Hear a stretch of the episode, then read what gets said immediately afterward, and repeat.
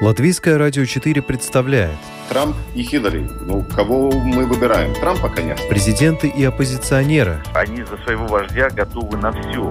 History will not forget what he did. Very special man and president. Монархии и поп-звезды. Ну, какой его бизнес? Ну, какие-то деньги зарабатывает. Ну, это, конечно, не миллиарды долларов. Чушь. Новые герои и знакомые и незнакомцы. Вообще непонятно, что это за кандидатура. Возможно, это не те обвинения, которые будут ему предъявлены. Личности и события мирового масштаба в программе «Мир в профиль».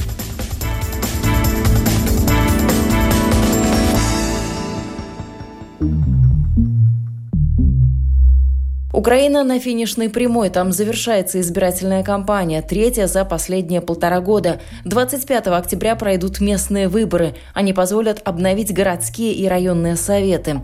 Это важное событие еще и потому, что многие грядущие выборы называют своеобразной проверкой на прочность для действующей власти и референдумом о доверии, в частности партии президента Владимира Зеленского «Слуга народа».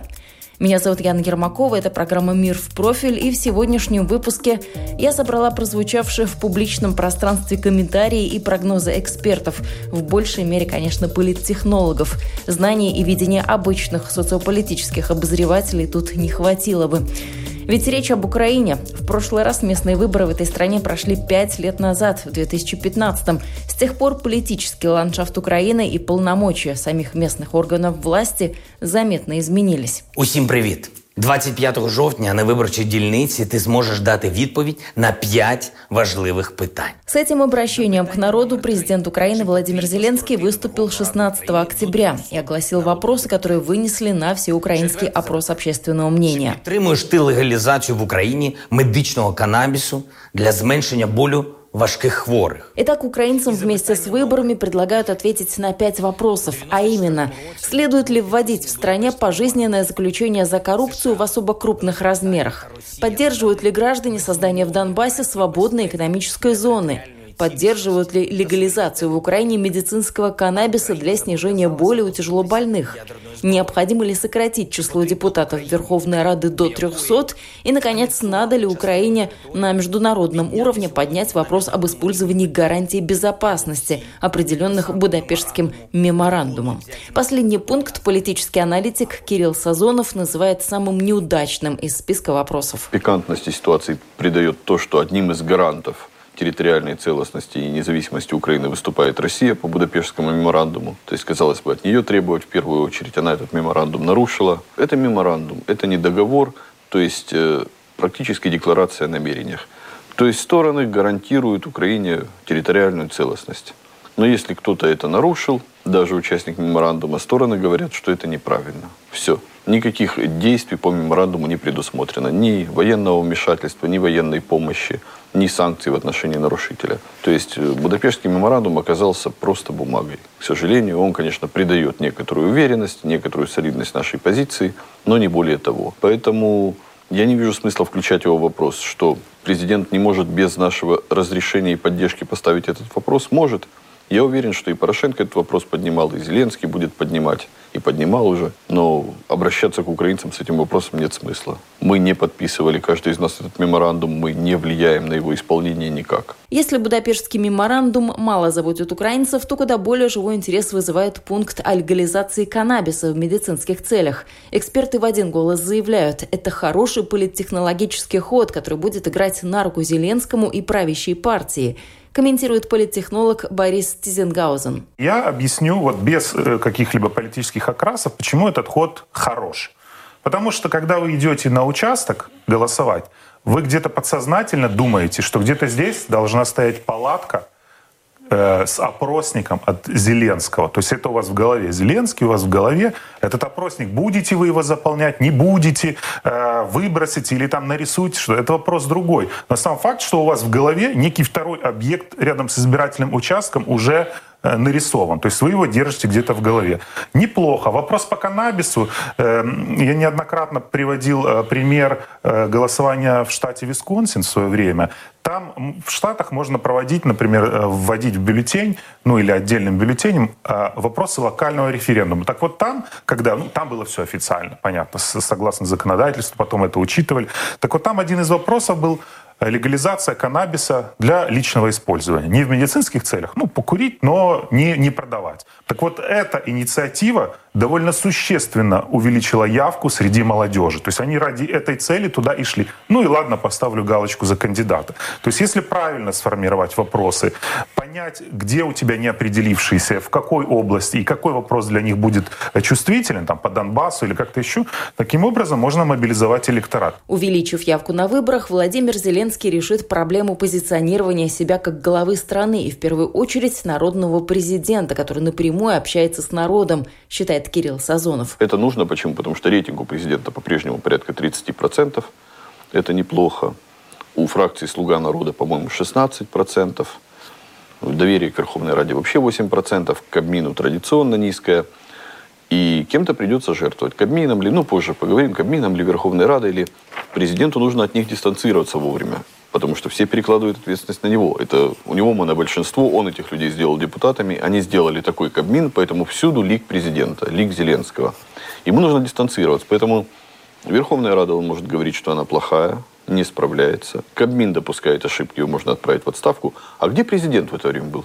А он с нами. Он в это время задавал нам прямые вопросы, интересовался нашим мнением. И тут в критической ситуации может оказаться, что Зеленский, он все-таки с народом, а парламент Кабмин отдельно. Это чистая технология, это не имеет отношения к реальности, но это то, с чем можно идти к людям. В офисе президента Украины сообщили, что опрос избирателей не будет иметь юридических последствий. По сведениям агентства «Униан», организаторы мероприятия планируют напечатать 5 миллионов анкет, заполнить которые предложат голосующим волонтеры в специальных палатках, расположенных рядом с избирательными участками. Стоит ли говорить, что в большинстве фракций Верховной Рады раскритиковали идею президента о всенародном опросе опросе, комментирует глава Харьковской организации партии «Оппозиционная платформа за жизнь» Андрей Лесик. Пять вопросов, они абсолютно неуместны и ничего с реальностью не представляют. Зеленский на сегодняшний день должен уже отвечать перед гражданами Украины, что он сделал и что он не сделал. И один из вопросов был бы правильный – хотели бы вы, чтобы я ушел? И этого было бы достаточно, он бы получил оценку своим действиям. Второй момент, для чего эти вопросы? Реально отвлечь внимание. Про вот этот каннабис, это просто смешно. На данном этапе на кухнях ни в коем случае не обсуждают, я думаю, не Будапештский меморандум, не этот каннабис. На самом деле это желание, возможно, привлечь людей младшего возраста. Поэтому в данном случае, что бы там ни происходило, я думаю, что Зеленскому и ему команде действительно нужно браться было за голову и в течение года принимать те решения, которые бы шли на пользу граждан Украины. Пока же «Слуга народа» на благо этого самого народа ничего заметного не сделал. Люди могут припомнить президенту его обещания, которые так и не вылились в конкретные инициативы, отмечает президент Центра стратегических коммуникаций Дмитрий Абзалов. Он не смог изменить ситуацию на Донбассе, пока у него были на эти все возможности. Он не смог посадить Порошенко и все его окружение, потому что, естественно, у него были обязательства. И вместо того он всю эту свою силу воли провел на то, чтобы провести очень непопулярный закон, который угробил его рейтинг но который ему необходим был для того, чтобы исполнить обязательства МВФ, закон о земле. То есть фактически у президента был шанс, и эти муниципальные выборы показывают, как этот шанс потерян. А ведь Зеленский вполне мог стать украинским Макроном, но, увы, сетует Дмитрий Абзалов, чудо не случилось. Это такой вариант Макрона. Все вдруг возложили на него все надежды, которые можно было возложить. Но Мессии нового не получилось. Мы не готовы ставить на политиков, которые говорят не очень удобные вещи, может, они нас не очень устраивают, но зато они точно их будут делать, чем политики, которые обещают все, что угодно, лишь бы стать тем, кем они станут. На Украине поверили в Зеленского, потому что они хотели поверить в кого-то. Им нужен был не политик, им нужна была идея этого политика. И вот эта идея пришла. Эта идея ничего сделать не смогла. А реальные политики, которые могли прийти во власть, они остались за бортом политических возможностей. Иногда такие прививки от эм, излишней идеализации политики очень важны мы всегда считаем, что может прийти как бы новый лидер, который может все изменить. Он изменит все сразу, и нам станет проще. Это вера, это не политика. Проблема в другом заключается. На политическом поле Украины не осталось людей, которые готовы брать на себя ответственность. В руководстве Украины Владимир Зеленский, по мнению Дмитрия Абзалова, первый в списке бесхребетных. Так и не вырос он за более чем год руководства страной в серьезного игрока на политической арене. У Зеленского нет собственной позиции по многим вопросам, и это сильно подрывает его рейтинги. В какую бы сторону не вращался флаг на ветру, проблема не в том, в какую сторону он вращается. Проблема заключается в том, что у него нет стержня, и он не очень жесткий, чтобы стоять на месте. Проблема заключается в самом флаге, в Зеленском проблема. Если он также будет разворачиваться к Китаю, к России, к другим. Это не, имеет, не будет иметь значения. Важно, что у него нет своей позиции. Важно, что его позицию можно подвинуть. Если у тебя нет своей позиции, если нет твоих идей, проектов, за которые ты готов убиваться, с тобой никто разговаривать не будет. Потому что все считают, что тебя можно подвинуть. С тобой никто не будет договариваться. Кто, если не Зеленский? Этот вопрос уже задают. Пока говорить об этом преждевременно, но местные выборы, как это ни парадоксально, могут серьезно повлиять на судьбу украинского президента. Украина а, устроена таким образом, у них нет выборов губернаторов. Соответственно, на муниципальном уровне очень много решается. В бюджетах городов, в бюджетах поселений. Вот, от этого очень многое зависит на Украине. Поэтому муниципальные выборы крайне важны. Масло в огонь подливает неопределенность и неизвестность. Надо сказать, что украинцы избирают 22 областных совета из 24 без Донецкого и Луганского, 119 районных советов, а также советы почти полутора тысяч объединенных территориальных общин, базовых административных единиц Украины. Однако это первые выборы после того, как на Украине началась реформа децентрализации. В рамках этой реформы Киев передал органам местного самоуправления большое количество полномочий и ресурсов, поясняет социолог и политтехнолог Василий Стоякин. Эти выборы первый раз проводятся по новому избирательному кодексу который был принят еще при Порошенко на самом деле. Это первый случай, когда этот кодекс э, опробуется, ну и, соответственно, выборы эти в значительной степени можно считать экспериментальными потому что та система голосования, которая на них используется, ранее на Украине не опробовалась. Так что там будет очень много сюрпризов, будет очень много странных моментов и очень много будет э, пунктов, которые можно будет оспорить почти наверняка. То есть там э, действительно ситуация сложная. Э, связана она еще, ну, помимо того, что новое законодательство, и полнейшая неготовность на самом деле и избирательных комиссий, и самих избирателей к голосованию по этой системе не только общественные организации, но уже и кандидаты пытаются разъяснить избирателям, как им правильно голосовать, чтобы их голос был учтен. Центральная избирательная комиссия Украины уже поспешила заявить, что процесс подсчета голосов избирателей после дня голосования на местных выборах будет длительным. Результаты, конечно, могут преподнести сюрпризы, но поскольку речь идет о местных выборах, о масштабной коалиции, которая охватит сколько-нибудь значимое количество местных советов, говорить не приходится, продолжает Василий Стоякин. У избирателя какой выбор? Вот ему предлагают овсянку, гречку э, и гороховую кашу. Избиратель на самом деле хочет бифштекс, но ему предлагают выбор между овсянкой, гречкой и гороховой кашей. Жри не обляпайся. В этом вся суть демократии. Выбирать можно из того, что есть. То есть э, коалиции будут создаваться на местном уровне, в каждом отдельном совете по отдельности, и вид будут иметь самые разные, самые забавные. Э, тут э, надо просто исходить из чего. На региональном уровне вот э, нет деления на партии. Партии существуют на уровне страны в целом. Уже даже на уровнях областей партия это, это просто лейбла мы в такой партии. Все который там объединяет какое-то количество людей.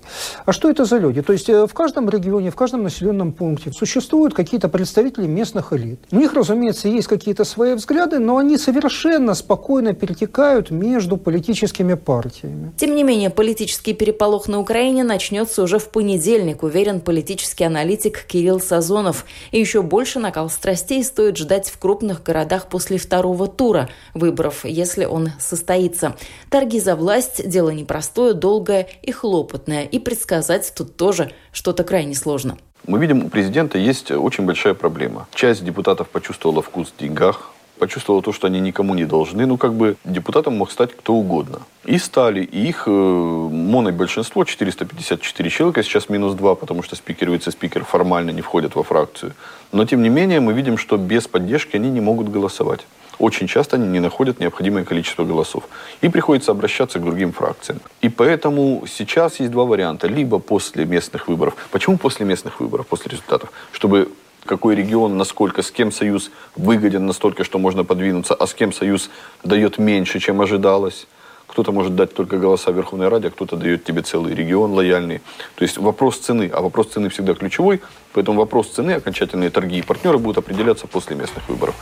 Сейчас предварительно есть два сценария. Эти два сценария, по мнению Сазонова, следующие. Если Зеленский откажется от распуска Верховной Рады в ближайшее время, по крайней мере до весны, то либо официальная коалиция партии «Слуга народа» с кем-то, либо коалиция неофициальная. Партия «Слуга народа» формально остается монобольшинством без коалиции, но к ним кто-то присоединяется и поддерживает голосами в обмен на должности в кабинете министров. Вот так все непросто. Это была программа «Мир в профиль». Подготовила ее сегодня я, Яна Ермакова. И напомню, что первое послевкусие от местных украинских выборов мы почувствуем уже в понедельник, 26 октября.